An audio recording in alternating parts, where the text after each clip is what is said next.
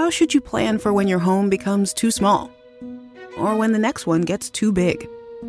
At Sandy Spring Bank, we're here to help create personalized solutions for financing your home loan. Whether it's a new home or refinance, renovation or addition, fixer upper or new build. Banking is a conversation.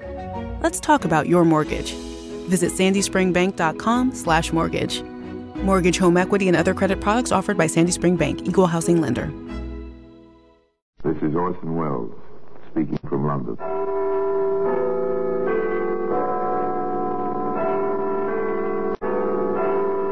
The Black Museum. Here in the grim stone structure on the Thames, which houses Scotland Yard, is a warehouse of homicide. A warehouse where a parchment lampshade, an automobile tire, a canvas tarpaulin, an umbrella, all are touched by murder.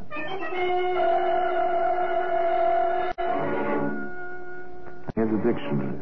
It's a familiar object. French into English, English into French. Every high school student knows what these books are like. Word here, phrase there, merci, thank you, thank you, merci. And of course, a use common to most young men in countries not their own. Je t'aime. Je t'aime. Oh, you sound so, uh, oh, so passionate, Jules. What does that mean? Uh, in the little book, uh, one moment, uh, je t'aime, and I love you.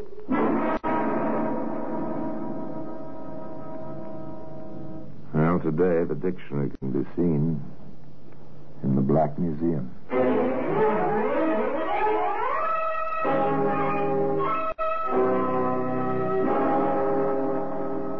From the annals of the Criminal Investigation Department of the London Police, we bring you the dramatic stories of the crimes recorded by the objects in Scotland Yard's Gallery of Death, the Black Museum.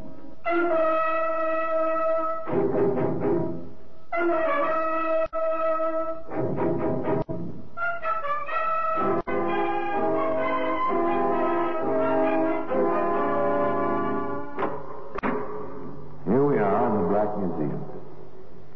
Scotland Yard Museum of Murder. Not a very pleasant place, but it's interesting. And here lies death. The people who conceived this place must have wished to raise a memorial to death. And here, collected under one roof, are the mementos of the murders from over a hundred years. Here's a dart, a feathered dart, made for pleasure, laughter and friendly tavern. This tiny metal tip was dipped in cyanide. A twist of a wrist, flick of an elbow. The dartboard missed. Spectator was scratched. It was an accident. An accident? No, it was murder. Ah, here we are, the dictionary. You want the English for a French word? Here it is, or the French for a word in English. It's here also. Nice idea. All in one book. Great convenience. Particularly for Jules Gamache, who had a bit of trouble expressing himself to Betty Brown on the beach in southern France. One warm and sunny afternoon. Je t'aime. Je t'aime. Oh, you sound so, uh, so passionate, Jules. What's that mean? Uh, in the little book, uh, one moment, uh, je t'aime, oui, I love you. right, you. A me, a married woman? There it was. Love out of a dictionary in the summer in southern France. Of course, this was in 23, 1923. That date's important simply because radio and broadcasting were just beginning. And Jules Gamache was something of an electrical engineer. In fact, he was the only man in the little French seaside town who was able to bring music out of the air. Luc Gallen, le, oh, how you say in anglais? Ah, de Cat's Whisker. so, so. Maintenant, mes chéris, écoutez. Oh, Joe. But there really is music in these funny rubber earmuffs. Huh? Why, Jules, well, you are bright, aren't you? I love you. I must have you now, today. Parbleu, always. oh, oh Jules. A clever Frenchman who knew his way about with women. An Englishwoman vacationing in France. Why was she there? Oh, Jules, if I were a better manager, if we'd be better with Ian, but I'd never have had the breakdown. I'd never have come to France, and I'd never have met you and you and your you and your mom, Clem. Oh, so that was it. But all such items come to an end someday. And summer comes to an end. At least that's the correct calculation. That's the way Betty calculated. Without thinking of her Jules. Jules, Oui, ma chérie? I I have to go home. Oui. Et je viens. I come also. Oh, Jules, that's impossible. However, the usual sighs and protestations, of course. It was just a brief interlude. Betty was a trifle saddened to let it go. After all, when a woman is crowding forty. She went home anyway to Sussex, to the Binnacle Inn, to security of sorts, and to her husband, Al. Business hasn't been too bad while you were away, Bessie. All the rooms were let this week, and the bar trade was fine. I dare say you did all right by the bar. The landlord's got to be social, girl. Otherwise, his customers go somewhere else. There's a difference, Alf, between social and drunk. Here, now, none of that. I take a drop now and then, but I don't get drunk. Well, well, another customer. Hmm. Business is picking up, and on the hotel side of that. Oh, Eh, eh, how can I help you, sir? Uh, I have, uh, how you say, uh, one moment, please. Uh, uh, I will find the word. Ah, oui, I have come to stay. What do you know? A, a froggy. Eh, pleased to have you, Monsieur. And, uh, may I ask how you found us? Alf, I, uh, well, that is, uh, Monsieur Brown, I, the merveilleuse Madame Brown is the uh, recommendation for your so select hotel. Is it not so that we have met in Provence, Madame?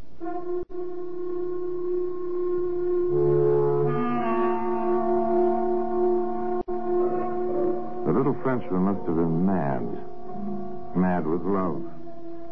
Or just a little touched in the head. In any case, he'd come just as he said, to stay. As he explained it to Al Brown. I am, how you say, an inventor. I have much great ideas. Yes, yes, sure, Gamma, sure. But uh, do you make any money? To make money. Uh, je ne comprends pas. Money, uh, shillings, uh, francs. Ah, oui, beaucoup d'argent. Oh, right now I wait from Canada. Much money. and uh, what do you invent to get all this beaucoup money? The wireless. I am in the wireless, very much interested. Well, Monsieur, if you can get music out of the air, maybe you can get some money out of the same place to pay what you owe us. Huh? You've been here a month now, and we haven't seen a shilling on your board bill. Board bill? Comment? Uh, I- There was another conversation shortly thereafter on the same subject, if not exactly on the same light level. Look, Betty, he's your friend. We've got to have some money. how can I ask him for money, even if he is our friend? Yours, not mine. He doesn't take walks with me every afternoon. Alf Brown, are you suggesting? I'm not suggesting, dearie. I'm telling you. Get some money out of him or out he goes. You're supposed to be the business head in this family. All right. Tend to business here. Well, you never talked to me like this before. It was the first time for everything, they say. For the first time, Al was in the driver's seat, and he knew it. So did Betty know it. On one of their afternoon walks, she said as much to Jules. Jules, Oui, ma chérie? Alf suspects. Oh, he will do nothing, jamais. He's after me Huh? To get money from you. But- What are you laughing at? I'm telling you that will be real nasty. and he throw us both out. And you without a penny. well, it's not funny. He holds the whip hand. Don't you Uh, understand? oui, one moment. Oh, oh, Jules. Not that little book again. Oui, ça fait mon, le petit livre. Ah, ah, ici, I have it. Like an Englishman, so... Ah, one may steal his wife, but not owe to him money.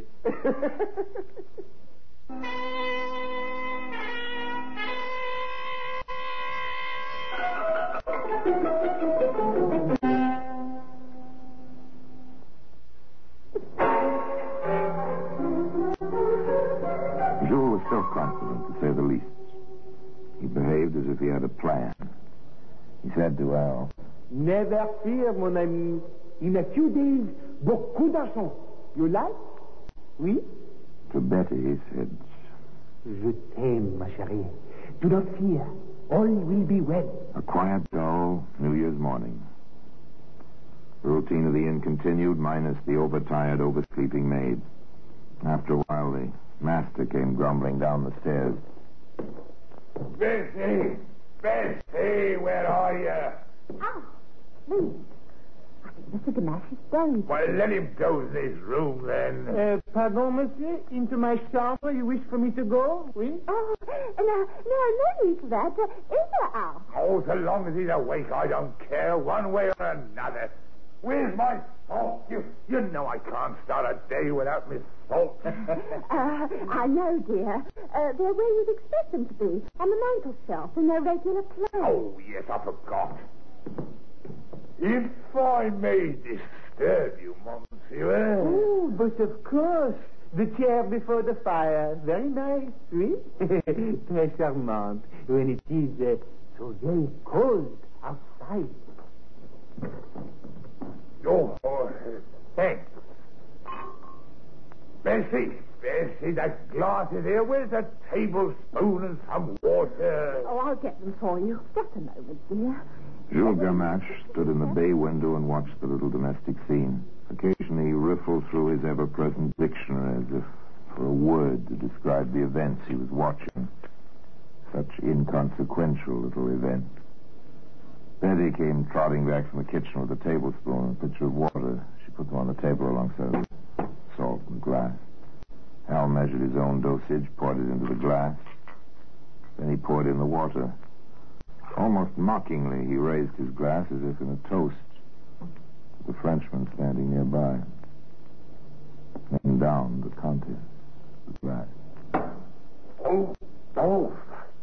Those salts taste bitter this morning. Yeah, they are never sweet, no? Uh, nothing sweet about them. Then why complain, dear? You had more to drink than usual last night, so the salts taste more bitter than usual.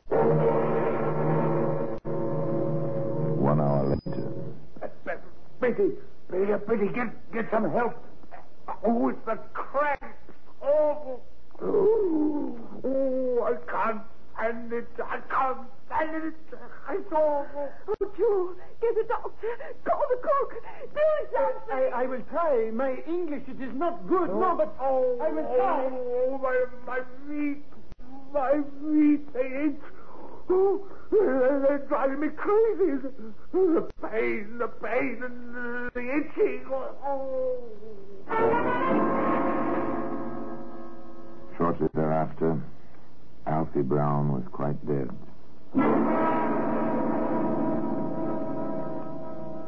And so the tragedy reached its climax. And playing its little part in that tragedy was a certain dictionary, which, as I told you, can be seen today in the Black Museum.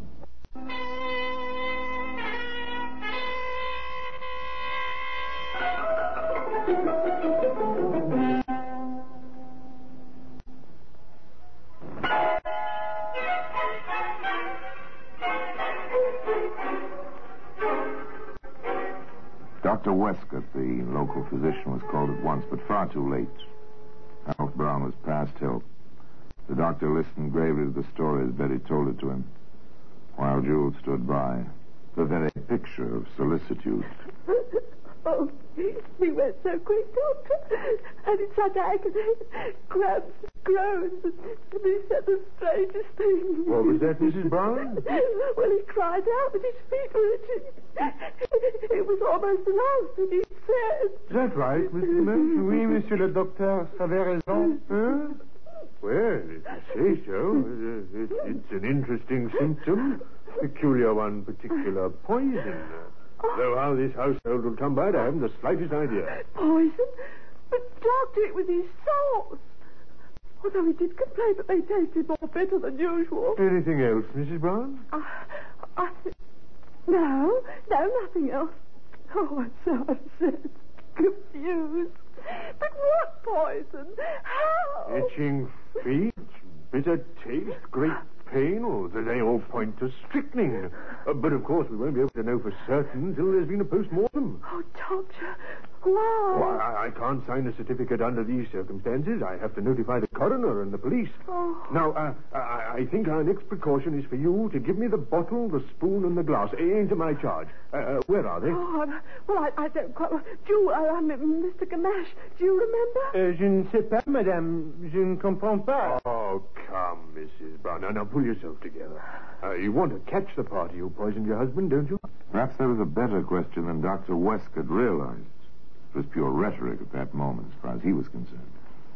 Of course, the widow wanted to catch the murderer. Still, took a bit of concentrated prodding of Betty's memory until she said, I know now, Doctor. I put them in the drawer of the kitchen table when I left poor Alfie for a moment to fetch some tea and soda. I thought it might help. They found the bottle and the glass and the spoon in the kitchen table drawer. The doctor looked at them closely.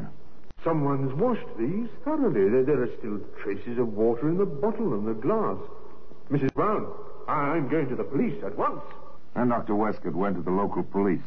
The local police went to Scotland Yard. Betty Brown went to Jules Gamache. You did it, Joe. I don't know how, but you did it. Euh, moi Ma chérie, ma foi, impossible. You did. You killed Alfie, and you stayed right there and watched him die. Betty, you are most. Uh, how is it? Uh, ah, oui. You are most hysterical. You know I do not kill your Alfie. You must know this. I know. I feel it in my bones. You killed him. Go away, Joe. Go away. I never want to see you again as long as I live.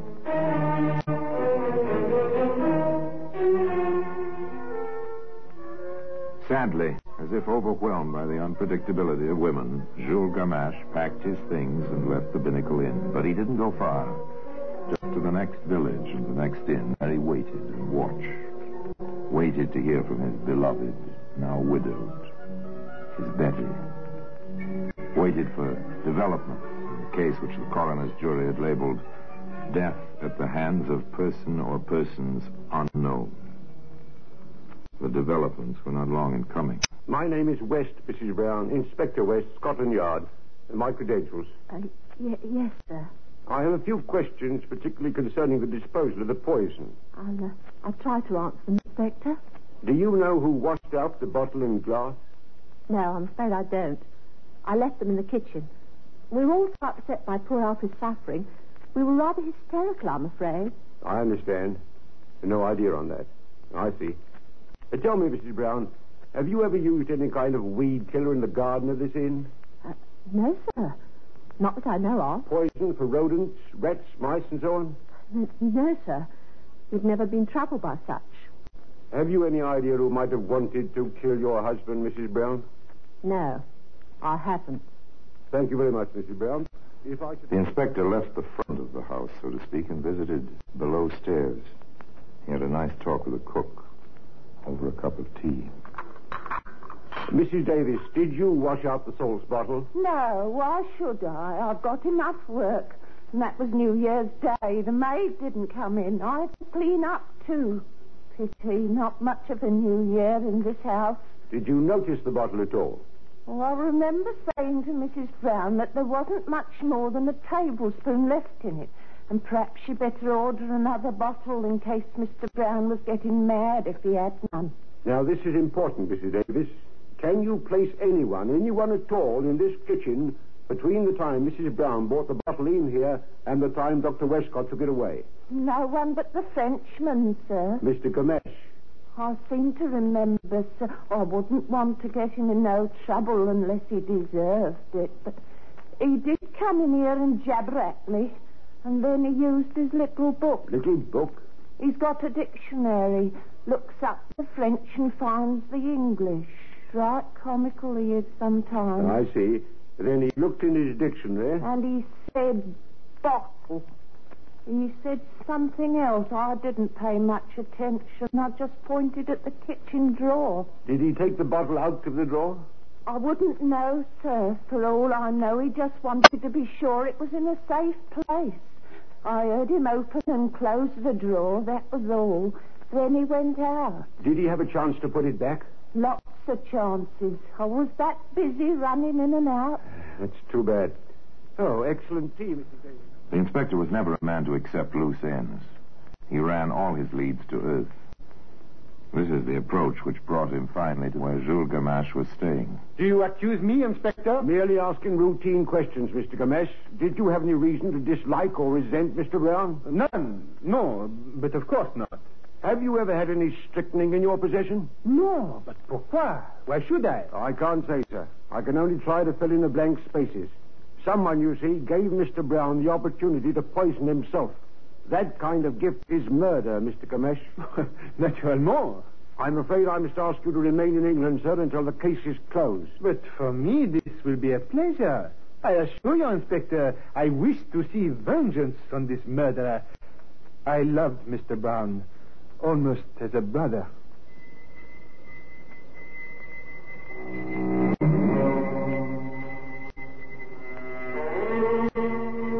So there it was, a smooth, blank wall for Scotland Yard to face and search for some crack somewhere. The interest in the case simmered down. Nothing was happening. Then the newspapers picked up a lead, something so fantastic the men assigned to watch the Binnacle Inn and its neighborhood hardly believed their own ears. It seems that Jules Gamache began to write letters. And to the police.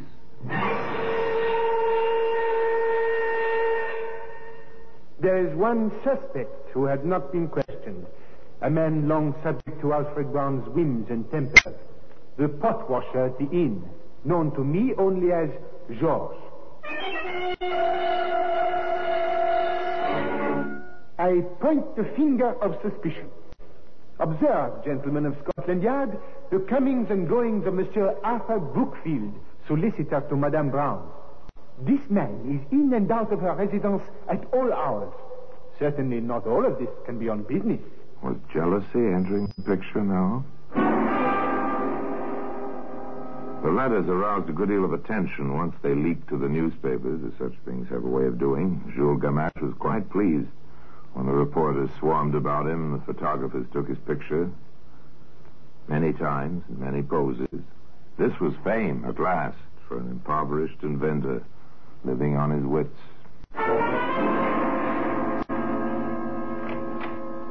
Come in, sir. You asked to see me on the Brown case. Uh, yes, sir. My name is uh, Scott, sir. Uh, I'm the owner of a chemist's shop in Woking. Not too far from the Binnacle Inn, is it? Uh, just far enough to miss some of the news, but uh, this morning I saw this newspaper. Ah, yes, yes, our French friend. Do you know him? He was a customer of mine uh, a few weeks back, uh, just before Christmas. Go on, Mr. Scott. He asked for strychnine. Oh, what excuse did he give? Oh, uh, something about experiments in the wireless. He uh, kept consulting a small English-French dictionary to express himself. The wireless, yes, that's the new excuse. Although why they should think the wireless operations entail the use of poisons is beyond me. Did you sell him any? I did. I, I made him sign the poison book. The name he used was Hatch. Mr. Scott, do you think you can identify this man among a dozen others?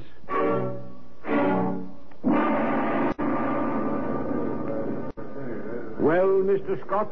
That's he, sir.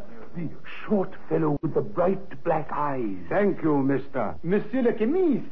Bonjour, c'est un plaisir. Uh, how you say, uh, one moment, please. Uh, oui, ici. It is a pleasure that we meet again. Jules Gamache, I have a warrant for your arrest on a charge of willful murder. I must warn you that anything you may say. Well, that's the story. And today, the dictionary which played its part in that story can be found in its place in the Black Museum.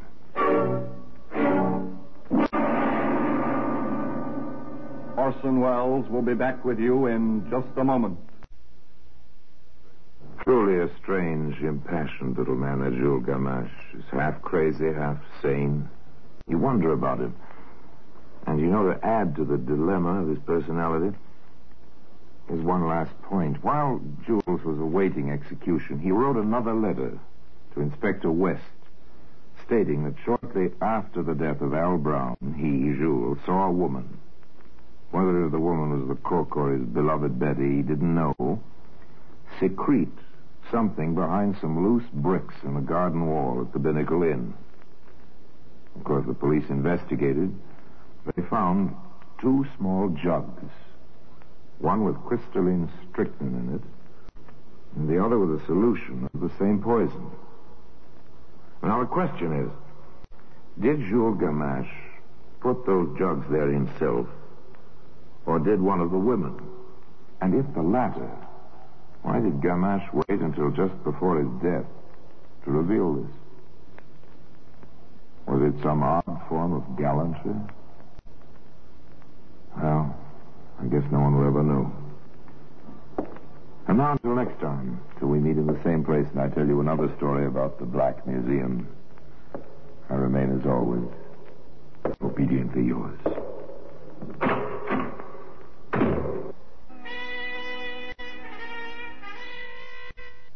This is WDCB FM, Glen Ellyn.